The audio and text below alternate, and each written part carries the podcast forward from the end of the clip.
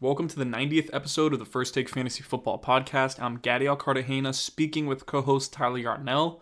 Today we talk about players who are returning from injury in 2021 and what we should expect from them in 2021 and moving forward, and also how we should react to the pre free agency cut markets with veterans being cut due to the salary cap.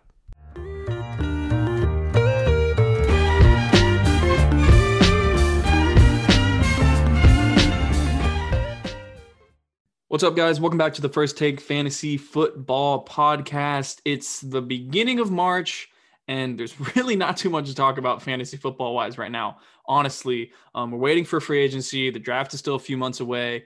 There have been a few trades, but nothing really on the horizon right now. There's still quarter. There's going to be a lot of movement over the next the next week or two with veterans being cut, salary cap uh, being a really big issue for a lot of different teams. You already seen a few of those this week. We'll get into them, but like Kyle Rudolph, Kyle Van Noy, Jared Cook, uh, players like that, the veterans that are relatively replaceable to most teams um, will be getting cut from these bigger contracts that they signed while they were in their prime. And it's, it's going to be a lot of movement around the NFL, and it's going to be very telling for fantasy football. But one thing that we want to focus on today is talking about the players that may have been forgotten about a little bit and what their dynasty value might be and what we should expect from them moving forward. Um, players like CMC, Odell, Joe Burrow, Dak Prescott, uh, amongst others. Um, players that just missed either the majority of or all of last season and are now looking to come back healthy and kind of bounce back next year. We actually do have a lot of big names that were injured last year, but obviously you have the two pretty much headlining guys one missed pretty much the entire year. The other one was in and out of the lineup and just never really was able to stay healthy. Uh, Saquon and CMC. Tyler, of those two players, which one are you feeling more confident in going into 2021 and pretty much in the future? Which one do you prefer between Saquon and CMC? Yeah, I still look at Christian McCaffrey as the number one, the 1.01 guy in next year draft, next year's draft, whether it's redraft or dynasty. I just you know, we, we saw a little bit, a very small sample size of him working with Joe Brady in his new offense. And, um, you know, in that small sample size, he really went off. Like, I don't, I don't really want to pull out the stats because I think he played like three games total. But when he was out there, he was electric. Like, he, you could see that he was borderline MVP, CMC, like the same thing, same stuff that we saw in 2020 or 2019. So, um, I really don't have any questions as far as like what to expect with Christian McCaffrey. Like he's still the clear cut number one guy. The thing is about Saquon is that he's coming off an ACL injury, so I have a bit more of concern about that. Um, thing is, like he he's a prime athlete. Like he's he's an exceptional athlete overall.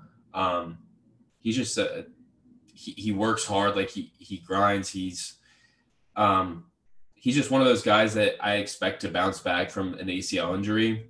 But um, obviously, the the offensive scheme isn't ideal with Jason Garrett being his offensive coordinator, um, and just the fact that still having the ACL injury is is much more concerning than um, than Christian McCaffrey's injury. I believe was it a shoulder injury? For he had, uh, he had what, like an ankle injury, a shoulder injury, uh, just just a few. He had nicks and bruises that kept him from playing. Especially, I think he could have played near the end of last year, but they really just held him out because like what's the point? You're not exactly. going to win anything. Uh, just let your guys play. And they got to see a little bit of reggie bonnafon rodney smith whatever. Um, yeah i don't really know how much you can read into christian mccaffrey's injuries. I don't expect them to be a concern this year. Um, but i agree with you. I think saquon definitely although his upside might be the highest out of anybody honestly just because of the generational athlete and the generational talent that he is um, I don't know how you can put C or Saquon above CMC. I think there Saquon is still going to be a little bit undervalued relative to what his upside is. There's very few guys that can finish as the number one overall running back, and we know he has the talent to do so. But CMC still definitely gets the nod. I think Joe Brady staying, like you mentioned, really helped CMC's case a lot. And I mean, Curtis Samuel, who is getting some receiving touches, Mike Davis, who is getting like 250 touches this year. Um, both of those guys gone. So the deck is clear for Christian McCaffrey to get another 350 touch workload. Now, will the Panthers do that? I don't know. But I could definitely see CMC, as long as he's in Carolina, they don't trade him for Deshaun Watson or anything. I could see CMC having a really, really, really good season again. I think both of these guys, I'm like ready to take them in pretty much any draft. Like I, I'm I'm still very very high on the talents that they are. I know you kind of want to try to get younger at the running back position, but I don't think anybody from this past 2020 draft class comes close to these guys as football players, at least not yet. So I think these are still really the top dogs in fantasy football. And if you can get your hands on them, you got to do it. They're just that talented. Absolutely. Like it, it's a no questions about it. Like um, I don't think there's really any concerns as far as injury for CMC with Saquon in Dynasty. You know, he might have somewhat of a down year coming off of the torn ACL, but um, you know, long term, it's not really a concern because, like, like I said, he's he's just a freak of nature. He said it, he's a generational athlete. Um, yeah, I mean, overall, I'm not not overly concerned about Saquon, and you know, as far as the the younger running backs that could kind of that could um that could like that could rival them as far as being the 1.01 um you know they, they're just not as talented as the Saquons or the Christian McCaffreys like Jonathan Taylor's in a great situation but I'm going to take the talent over over the situation 10 Absolutely. times out of 10 Put CMC uh, or Barkley on the Colts. it's yeah, game over. Yeah. Literally. Like that would just be scary. Jonathan Taylor's a great prospect too. Like, don't get me wrong, but um, Christian McCaffrey and Saquon are just um, McCaffrey's a, a, a fantasy cheat code, and Saquon is just like like as far as talent, one of the greatest running backs I've ever seen. So, um, yeah, that's that's just how I feel as far as um, the younger guys compared to these top two guys. Yeah, talking about uh, pretty much a, not an older running back, but he's going to be going into his second contract this year. Is actually Joe Mixon, and I, I, don't really know what the case was with him. He had like a foot injury, like a mid foot sprain, and he just wasn't able to be healthy. And then the Bengals were also so bad once they lost Joe Burrow. There was no point in bringing Mixon back. But he had that one really big game against Jacksonville. Had some pretty mediocre games outside of that. Um, what are your thoughts on Joe Mixon next year? Is he someone that you want to value as a top 15 running back with potential to be top five? Or are we kind of out on, or are you out on Joe Mixon being a potential year over year RB1 for at least two to three years? So with Mixon, it was a foot injury that took him out. I think it began week six. And I don't think he came back mm-hmm. for the rest of the season. So he basically missed two thirds of the season. And you know that that kind of sucked if you drafted him in the first round. Personally, I was never really on the Joe Mixon first round train. Um, the the offensive line is a really big concern for me.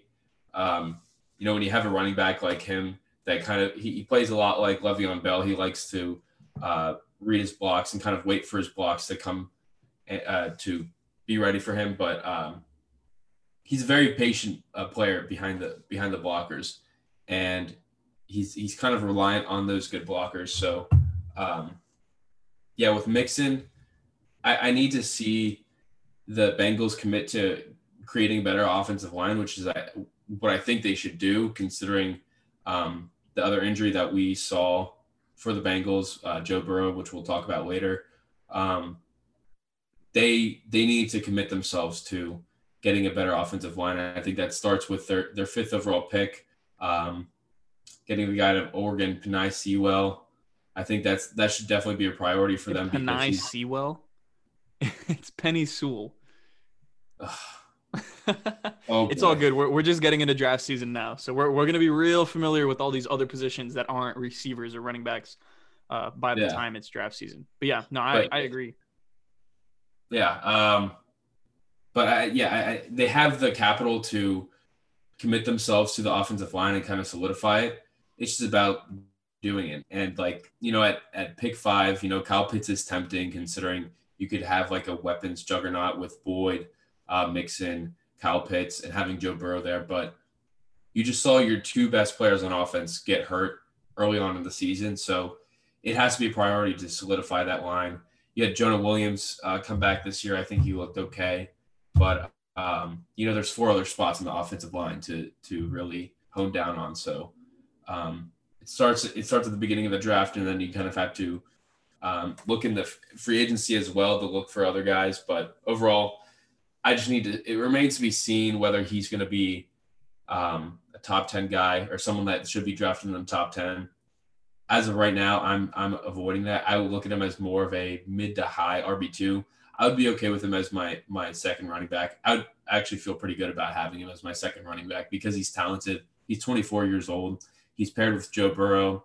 Um, you know, there's other weapons around him which could look uh, could look less appealing, but I mean, it, this offense can be uh, can be very interesting next year if they uh, hone down on the offensive line, and that's kind of uh, what I'm hoping for this this offseason. So for the Bengals, I just I really want to see them get an offensive line because I think that this this offense can really do some damage next year. Yeah, I mean they have the talent. Tee Higgins, in my opinion, is a true number one receiver, or will become that in the NFL. Tyler Boyd is one of the best slot receivers in the NFL. Joe Mixon, for as much as his production may not match how good I really think he is, is one of the better running backs in the NFL. I don't know if you want to say one of the best, but I think he's definitively in that like top 10 conversation. And you look at the Bengals cap space, they have 43 million in cap space this year. So you can make a pretty you can get a pretty decent offensive line with that money. You just have to spend it the right way. I would be shocked if they did not pick up Joe Thuney. I'm pretty much expecting that to happen. Just throw like 15 to 16 million dollars a year at Joe Thuney. Then you're strong at the guard positions with Jonah Williams and Joe Thuney. You have a good interior offensive line at least, and you can continue to build out from there. It's going to be interesting to see how they approach free agency, but I pretty much agree with everything you said. I think at this point, if uh, assuming that they at least invest a little bit in the offensive line, I like Joe Mixon as a mid to high RB2 with potential to be more, but it's kind of hard to rely on him. Um, and another wild card at the running back position is actually Rashaad Penny. Now, this one is a complete wild card, and I'd be lying if I said I knew what the Seahawks were going to do because I don't think the Seahawks know what they're going to do in free agency, in the draft, maybe in trades if Russell Wilson decides to actually request a trade and leave Seattle. Um, Rashaad Penny's very interesting. They drafted him in the first round. He had flashes before he got injured, and last year just did not was not able to see the field. I think he played in maybe like what one or two games at the end of the year. But outside of that, um, not much from Rashaad Penny.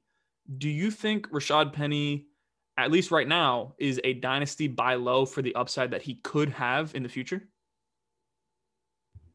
I think so. Yes. Um, coming off of a substantial leg injury. I think that he towards LCL and his PCL um, at the end of last season, end of the 2019 season. So um, pretty substantial injury, but he, yeah, I, I, I, like the the talent that he has. He's a big play guy. Um, you could see that in the middle of the season last season or in 2019, they were trying to incorporate him into the offense with Chris Carson there and kind of make a thunder and lightning kind of uh, duo there. But um, you know, it just ended up not working out because of the injury. Um, but you know, they spent a first round pick on him. Chris Carson is a free agent this season, so um, if you're going to spend that kind of capital, you should probably rely on your your first round pick running back to be like the be the guy in the offense, and you shouldn't have to throw money at Chris Carson. So I don't expect them to re-sign Chris Carson. I I could see them signing like a lower scale player to kind of complement him, but not necessarily take away the majority of the touches. Um, again, this is another team that. Uh, we t- we discussed this on the pod. Uh, I like the, the, idea of Mike Davis going on going on this team. Um, you know, throwing throwing something like two or three million at him, uh, depending on what other teams offer. He he had a pretty good season last year. He might command more, um, but if they could get him on that kind of deal, that would be ideal.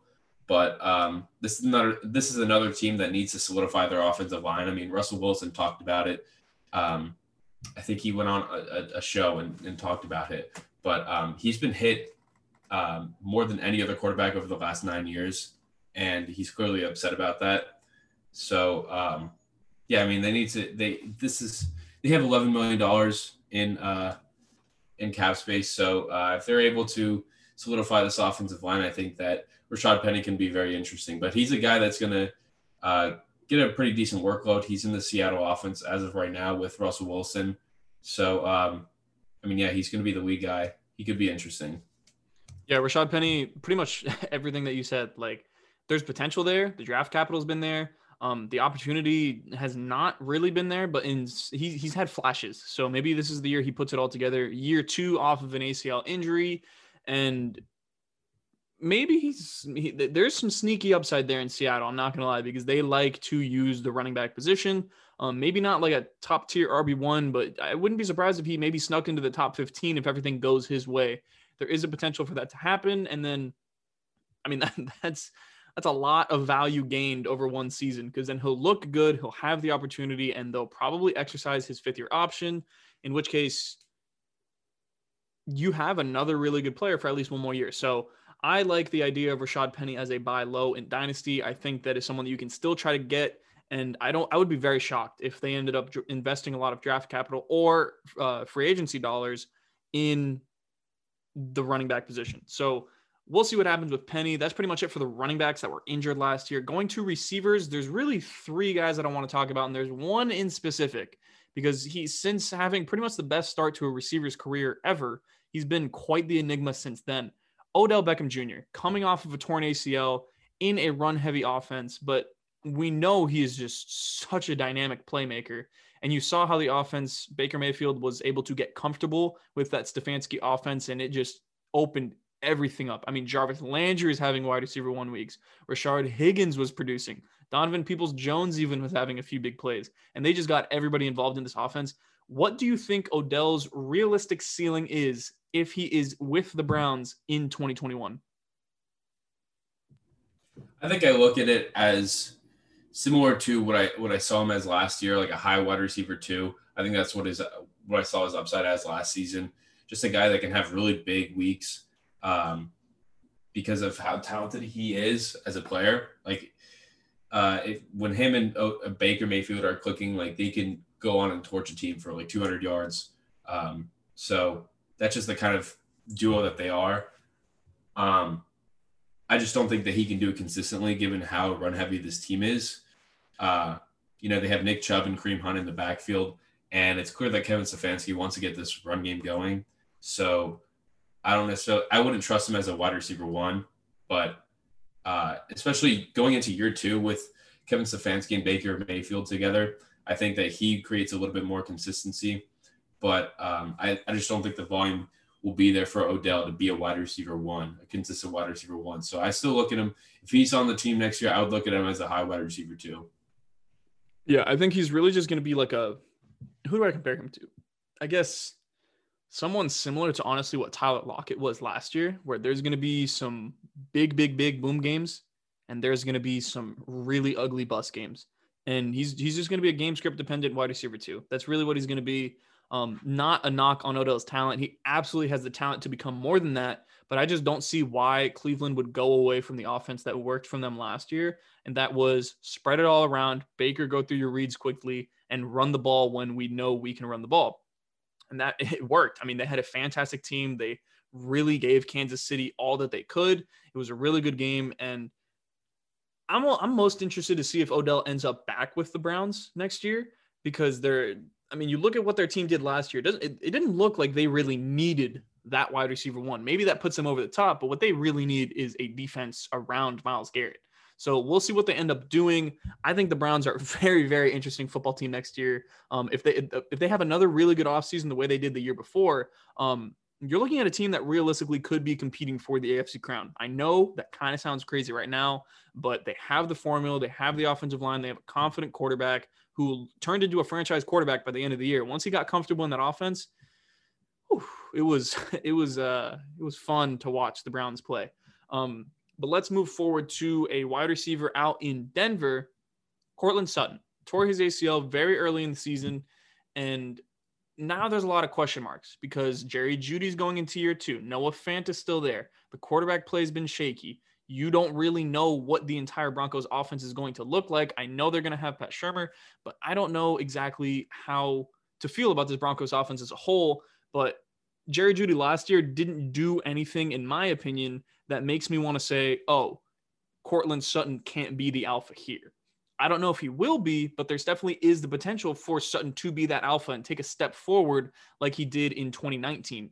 So Tyler, what do you think, or where do you think Courtland Sutton should be valued going into next season? Should he be top 15, top 20, top 25, top 30? Where where do you stand on Sutton? Are we talking about dynasty or redraft? Uh, dynasty. Okay, so dynasty. You know, I think that. Hmm, I think. You know, he, he may be stirring up a little bit of hype right now. I, I don't think that. Hmm. But um, you know, Sutton's going to go into this year, uh, first year off of a torn ACL. Um, this isn't necessarily the time that I would want to buy him. I think that he may have a down year considering the quarterback situation that they have right now. Um, it's really up in the air as of right now. Uh, but yeah, I mean, he, with the torn ACL, there's a possibility that he has that down year just because of his the physic the physicality part. Um, I think that a good time uh, for buying him would be next year. But um, if we're talking about right now, I look at him as um, outside of the top 20. Uh, personally, I, would put him like mid 20s, like 23, 24, as far as receivers, just because there's too much uncertainty. The 20 ACL is a, is a big question mark. Uh, this is a team that Drew Lock isn't going to be the, the, the only quarterback in this quarterback room mm-hmm, uh, going not. into the training camp. Like they're they're I, I think that John Elway is very adamant of getting a new quarterback in there, and they're going to figure out a way of doing that, whether it's th- through the draft or through trade or through free agency, if there's any free agent quarterbacks. So um, this this is a big question mark. It's it's hard to gauge Sutton right now, but um, yeah, as of right now, I can't put him inside the tw- top twenty. Yeah, it's tough to rank him. It's just his upside, in my opinion, is so high because he's so similar to what Kenny Golladay has been and he just needs that quarterback that is very consistently willing to throw the ball deep. So I think it's going to be very interesting with Sutton. I mean, in 2019, even with Drew Lock and pretty much a ta- like a, a a motley crew of quarterbacks, 124 targets, 72 receptions, 1,112 yards, and six touchdowns. Um, that's impressive numbers, especially with bad quarterback play. Uh, very few receivers can overcome that and do something like that consistently. I mean, he was doing it week in and week out. He was having really good games. And I'm very interested in Courtland Sutton. I don't know how much the ACL will impact him, but he was injured very early in the year last year. Supposedly his rehab is going very well. And like you said, that commitment to upgrade the quarterback position is what really intrigues me. Um, we've seen like uh, receivers overcome bad quarterback play before, and I think Courtland Sutton is actually one of those guys where he's thrived with bad quarterback play before. Like he's just able to do it. He's a physical mismatch for pretty much any corner in the NFL. He's ridiculously talented with a jump ball. I like the idea of trying to get him now because of all the uncertainty that you mentioned, but is most definitely one of the riskier acquisitions that you can make because people aren't giving Courtland Sutton up for nothing. So you have to give up something worthwhile. Um, I think just a smart thing to do would just be to check in on Courtland Sutton's price in your dynasty leagues because if he's someone that can be acquired for I don't have a name to specifically use, but like maybe like a late mid to late second round pick, then this is, this is what I was going to ask you. Like exactly, the, like I would love pick? to get Sutton for that right now. What's yeah? What's the pick that you would give up in a in a rookie draft to acquire uh, Courtland Sutton? Pretty much anything outside of the top fifteen. Okay. Like whether it's super flex or non super flex, anything outside of the top 15, I'd be comfortable giving up a top 12 pick, honestly. It's risky, but Courtland Sutton's shown you he can be a thousand yard receiver with bad quarterback play in the NFL. So let's say they hit on a on a pick in this quarterback draft. They get Trey Lance, they get uh Zach Wilson, they get either even Mac Jones, like one of these quarterbacks, and they turn out to be good in the NFL. Maybe they trade for a Sam Darnold. If they get a quarterback that is an upgrade over Drew Lock, Sutton very quickly could become or could be the alpha, the number one option in a pass heavy offense with a good quarterback. Yeah. I mean, it could be really good, on, really quick. It just depends on who who that quarterback could be. Like mm-hmm. I think that Sam Darnold could is a is a pretty big uh is a pretty significant possibility. Um, when you look at the draft, you look at the the the guys outside of Trevor Lawrence, Zach Wilson, Justin Fields, Trey Lance. Um, I feel like Zach Wilson's getting hyped up to be the second overall pick. So it's more so Justin Fields or Trey Lance. So outside of those three, is there someone else that I'm forgetting about as a possible uh, quarterback? Um, if you're asking Chris Sims, he'll tell you Kellen Mond is the fourth best quarterback in this draft class. oh yeah. Uh, so he, he could end up going over there. I mean, they, they can. He'll surely be there at eight, eighth overall. So that's good to hear. Um, besides that, I, I just can't think of another quarterback. I mean, Deshaun Watson. I don't know how realistic that is for Denver to acquire him. I think um, it's more realistic than people think because what I've heard that Houston wants is def- they want a defensive star along with a ton of draft capital. So Bradley Chubb fits that mold. Justin Simmons could also fit that mold. Mm-hmm. You have a top 10 pick, and you could probably throw like one of KJ Hamler or Jerry Jeudy at them. Mm-hmm. I mean, I personally would want to keep Jeudy in that scenario because I think Sutton and Jeudy can be one of the best duos in the NFL. But mm-hmm. th- I mean, there's a realistic path for Denver to acquire Deshaun Watson, in my opinion. It's not something that's being talked about, but like you have the pick, you you're definitely going to be willing to give up draft capital. I think John Elway just wants to be right about this quarterback situation, and going all in on Deshaun Watson will guarantee that he will be right about that. That's true. That's definitely true. So I don't know. I don't think he's calling all the shots in Denver anymore, but he definitely has an influence. I could see Deshaun Watson ending up in Denver. I don't think it's likely, but it definitely is possible. And then if you get Courtland Sutton and Jerry Jeudy with Deshaun Watson, then that just I mean, that's scary. that's one that's of the most fun offenses in the NFL, and they have a pretty decent offensive line. So, yeah, I mean, I, I think Courtland Sutton is just he's such an interesting proposition because there's very few times where you get a player that is this talented in year two, and then he he just tears his ACL in year three, and you don't really know what to do with them because it's only one year of production that he has. But I don't think it's fluky. I, I think Courtland Sutton is for real. I think he's a really, really good player in the NFL, and oh, yeah. I think he'll come back healthy. Like players are coming back from ACLs very, very easily nowadays. So I like Courtland Sutton a lot. I like the idea of acquiring him. It's risky, but sometimes you got to take risks. And I think right now his value is probably as low as it will ever be. Um, one guy, a receiver, really quick that I do want to talk about here is Parris Campbell. Now, he's dealt with injuries. Haven't really seen much from him, and Philip Rivers is gone.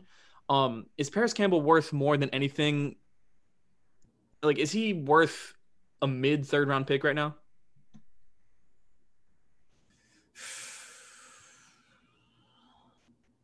I mean,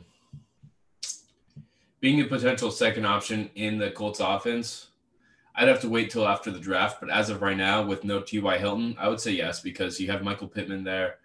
Um, you know, you have Jack Doyle as your tight end. You have Jonathan Taylor there. Um, you know, I think that they're they're somewhat bought into Carson Wentz. I, I believe that Carson Wentz will have a better season than what Philip Rivers just had. Mm-hmm. So, um, I think that if he does, like being number two in that offense would be pretty interesting. Uh, and if Parris Campbell can fit into that mold, if they believe he can fit fit into that, then great. Like you you can get that for a mid third round pick, which I don't even know who's going in the mid- middle of the third round. Like, uh, yeah, it's it's really that, it's always slim pickings in the third round. Like, it's exactly. a third round rookie draft pick for a reason.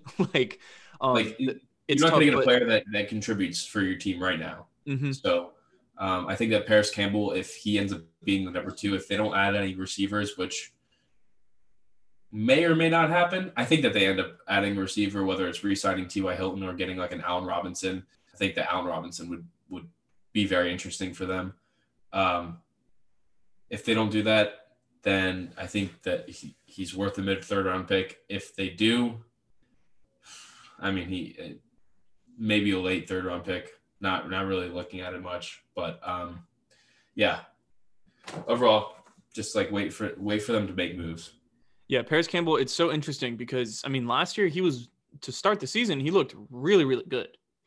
Like he looked like a fit for this Frank Reich offense, and it, it was very. In, like, I was very enthused about having Parris Campbell on my dynasty rosters. Um, I ended up moving him or whatever, but the thing with Parris Campbell now is you're. It's pretty much the same thing as a rookie because you don't know exactly what you're getting. You don't have much film to go off of in the NFL. You have a little bit, but it's been a lot of really good coaching to get him open. And now you have a different quarterback. It's just such a new scenario where it's pretty much equal to a third round pick. I'd be fine with either, but the only problem with Campbell is now he has an injury history along with zero proven production. I almost would prefer to take a third round pick in this class and see how it would turn out because this is a very deep receiver class. Um, but it just depends how the draft capital for all these receivers and running backs shakes out. If there's a lot of these guys that are drafted in round four as opposed to round three, then maybe I would trade for Parris Campbell. But if these guys are drafted on day one or day two in the NFL draft, then I'm feeling much more confident in them moving forward. Um, I think Parris Campbell is someone that I'm going to stay away from, like you said, until I get more clarity on the situation. Because if he has a chance to be the number two receiver for the Indianapolis Colts, that becomes very interesting. Um, we talked about Joe Burrow a little bit, but I do want to get more into this He's coming off of an injury, but it's been widely reported that he's going to be totally fine. He's going to be 100% healthy. We don't know if he's going to start at the beginning of next season. Um, is Joe Burrow someone that you'd be buying low on in either superflex or non-superflex, just as your number one quarterback? Is Joe Burrow someone that you are actively making offers for right now, given the big injury that he just went through?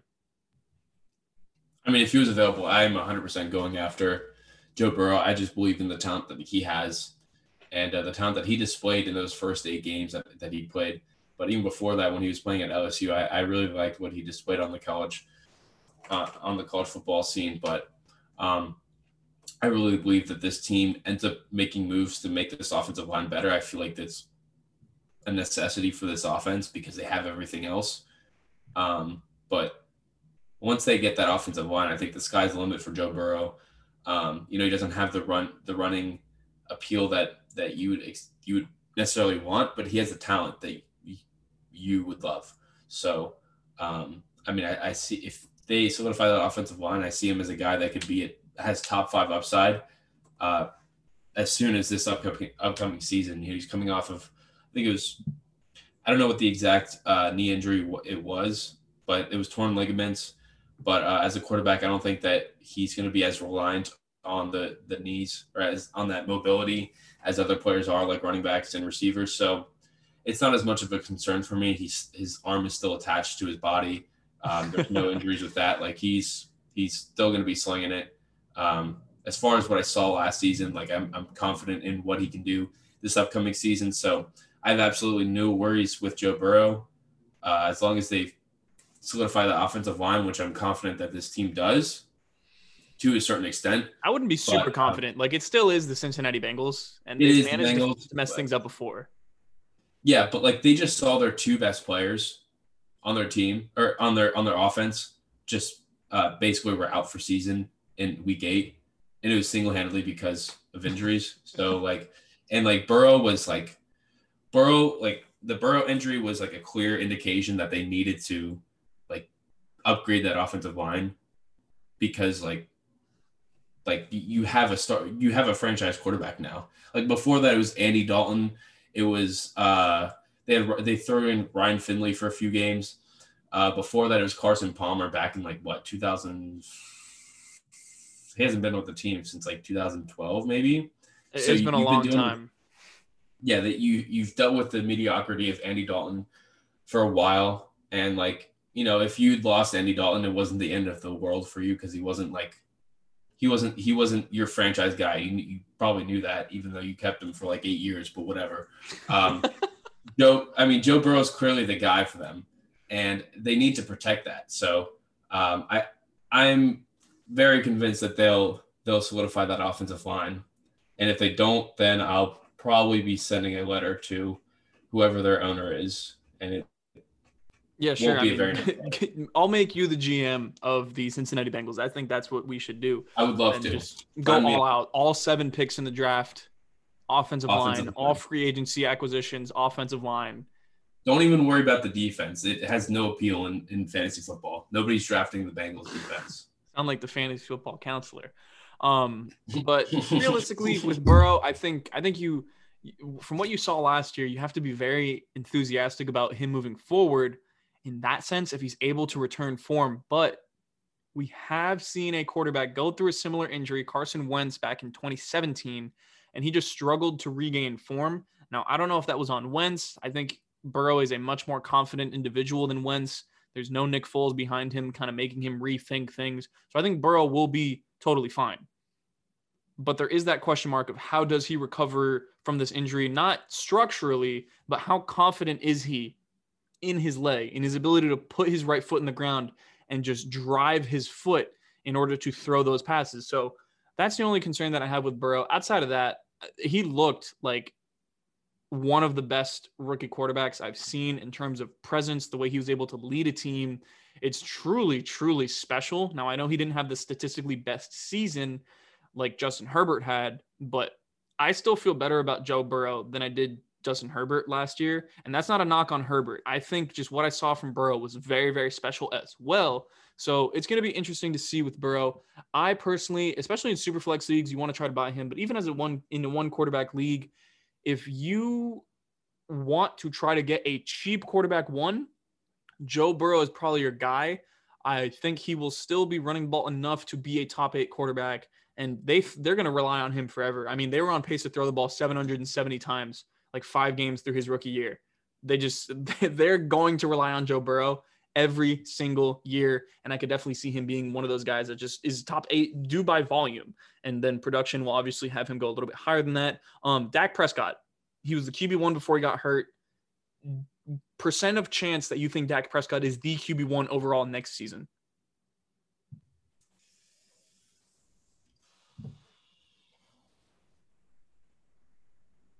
I would say like three percent. Three percent chance that Dak is the QB one. I mean, there's a lot of contestants out there. There's definitely a lot of contestants. There's probably like eight or nine guys that have a chance to be the QB one. Yeah. Like Pat Mahomes, Kyler Murray, Josh Allen, right. Russell Wilson, Dak Prescott. I'm naming these guys right now. Um, Jalen Hurts. You say Lamar Justin Jackson. Herbert, Lamar Jackson. Um Deshaun Watson. Nine. I got everybody. All right, let's continue. So nine quarterbacks. All right, so I don't know. I would say maybe. All right, uh, I'll adjust it. I'll, I'll say about eight percent. Eight percent chance. Just because. That's interesting. I don't know. I'm not. I'm not as bullish on on Dak this this upcoming season. Um, it has nothing to do with his talent overall. It's just the fact that this offensive line is so is is getting worse every year. Well, they were um, hurt. To be fair, like they still have a great offensive line when healthy. Zach yeah. Martin, uh, did Tyron Smith, retire? La'el Collins. No, Travis Frederick retired. retired, the center. Zach Martin did not retire. He, he just went on IR.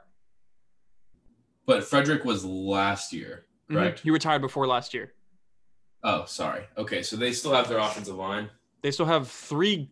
They have two great offensive linemen, another good, two good offensive linemen, and then their center, uh, Tyler Biadasz out of Wisconsin. And Connor Williams is still there, right? Yeah, he's the he's the left guard. Okay. All right. So it's it's still pretty good. And they have uh, Blake Jarwin coming back, who's better than Dalton Schultz, which is cool. Definitely. Um, yeah, I'll say I'll say eight or nine percent. Um, you know, it's it's about the same as last season, but um,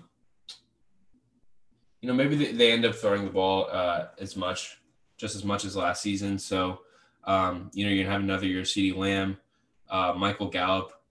Uh, kind of a question mark, honestly. I, I wouldn't be surprised if I saw him get traded just because, like, they he's going into his final year to New England for Stephon. Yeah, I mean, it for Stephon Gilmore.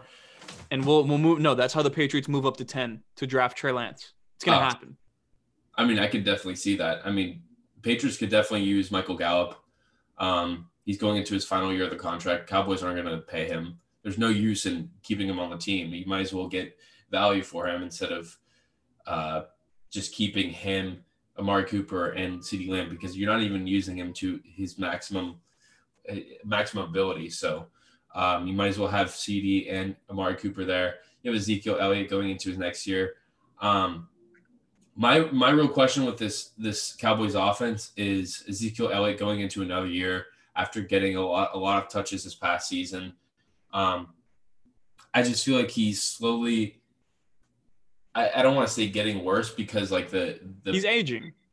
I mean, yeah, he's aging, but like the margin, like the the rate at the, at which he's getting worse is like very slim. But he, you could see that he was definitely worse than last year, and it's just because like there, there's just a lot of tread on his tires. Like he he was a bell cow pack back in in college, and now he's played I think four years in the NFL, maybe five. Is it four or five? So you're Yeah, I talking think about he's going into his fifth year. so you've pretty much oh he's going into his fifth years. Okay, so you have three and a half years of being a workhorse in this offense that is uh, relying on the run. Um, you know, he had that one year where he was suspended for six games. So besides that, he's been pretty much a bell cow all those. Oh no, he's going into year six, and Okay, he's had so he's over had- 300 touches almost every year, except that one year where he missed a few games. Yeah. So yeah, he's got he's got a lot of touches. But I mean, does does Zeke?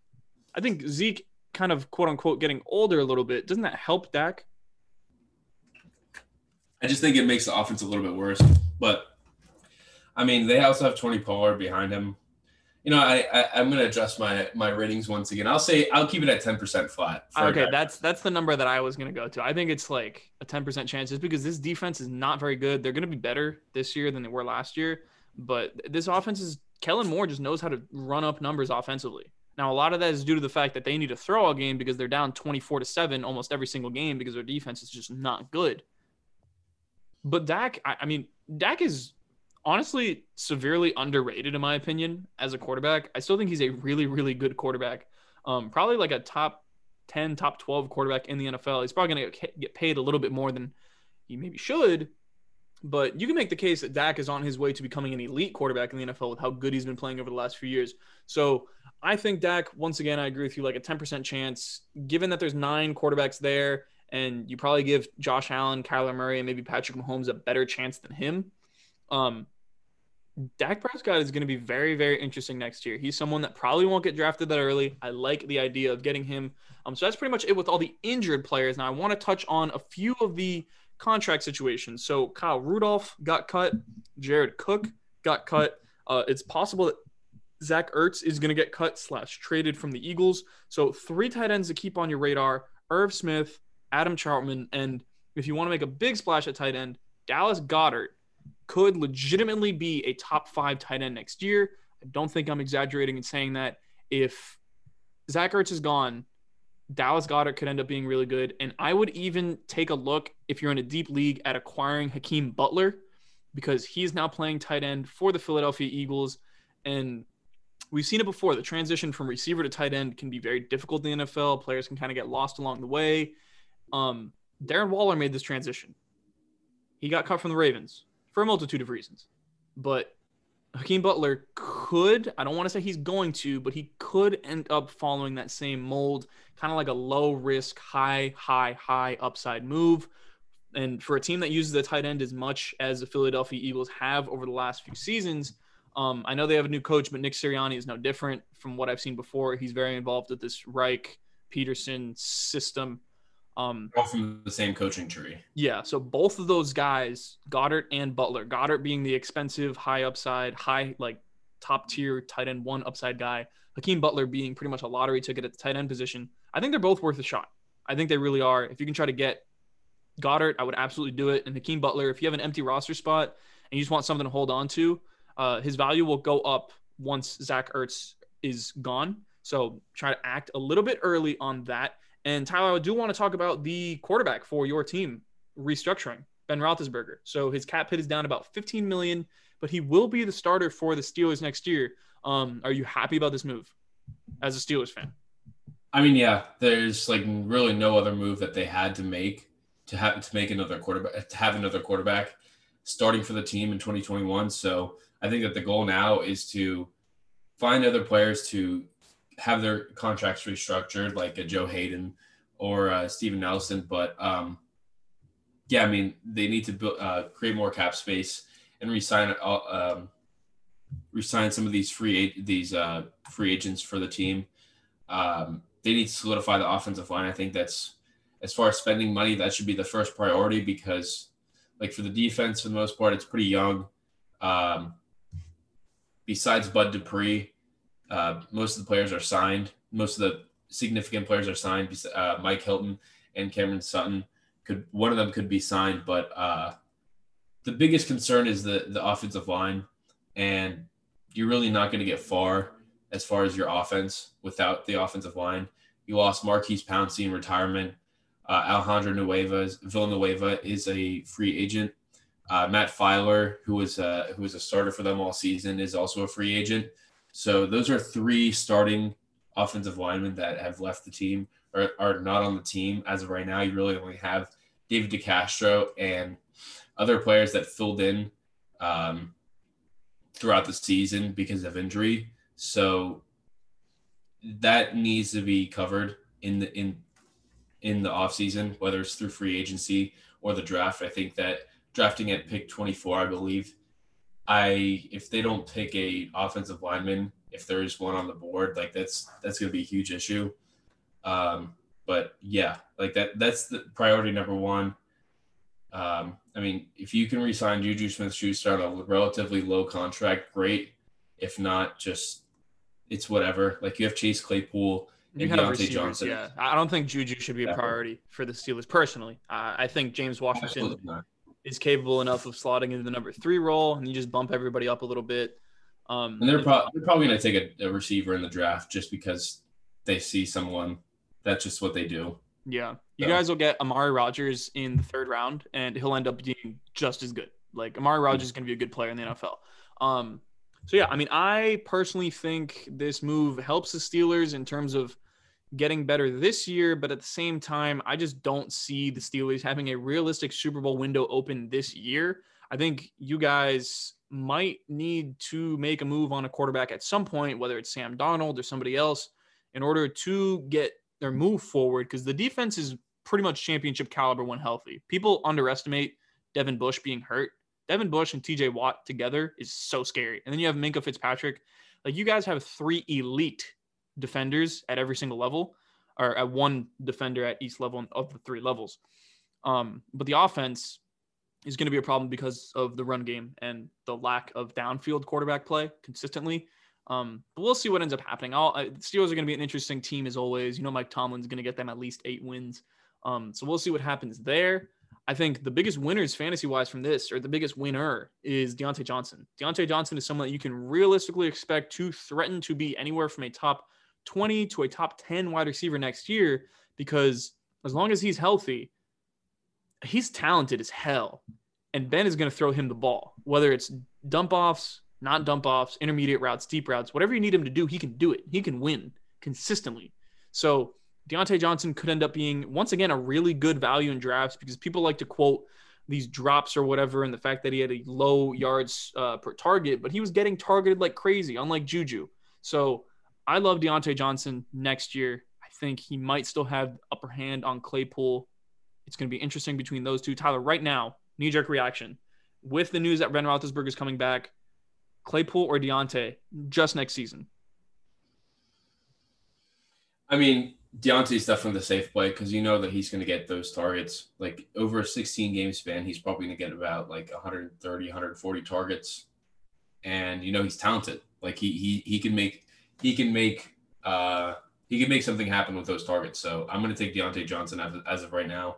Uh, Claypool's targets could be inconsistent, and we really don't know with Ben Roethlisberger's deep ball. So I'd rather trust Diontae Johnson, given how uh, the age of Ben Roethlisberger and like his, he wasn't very. Um,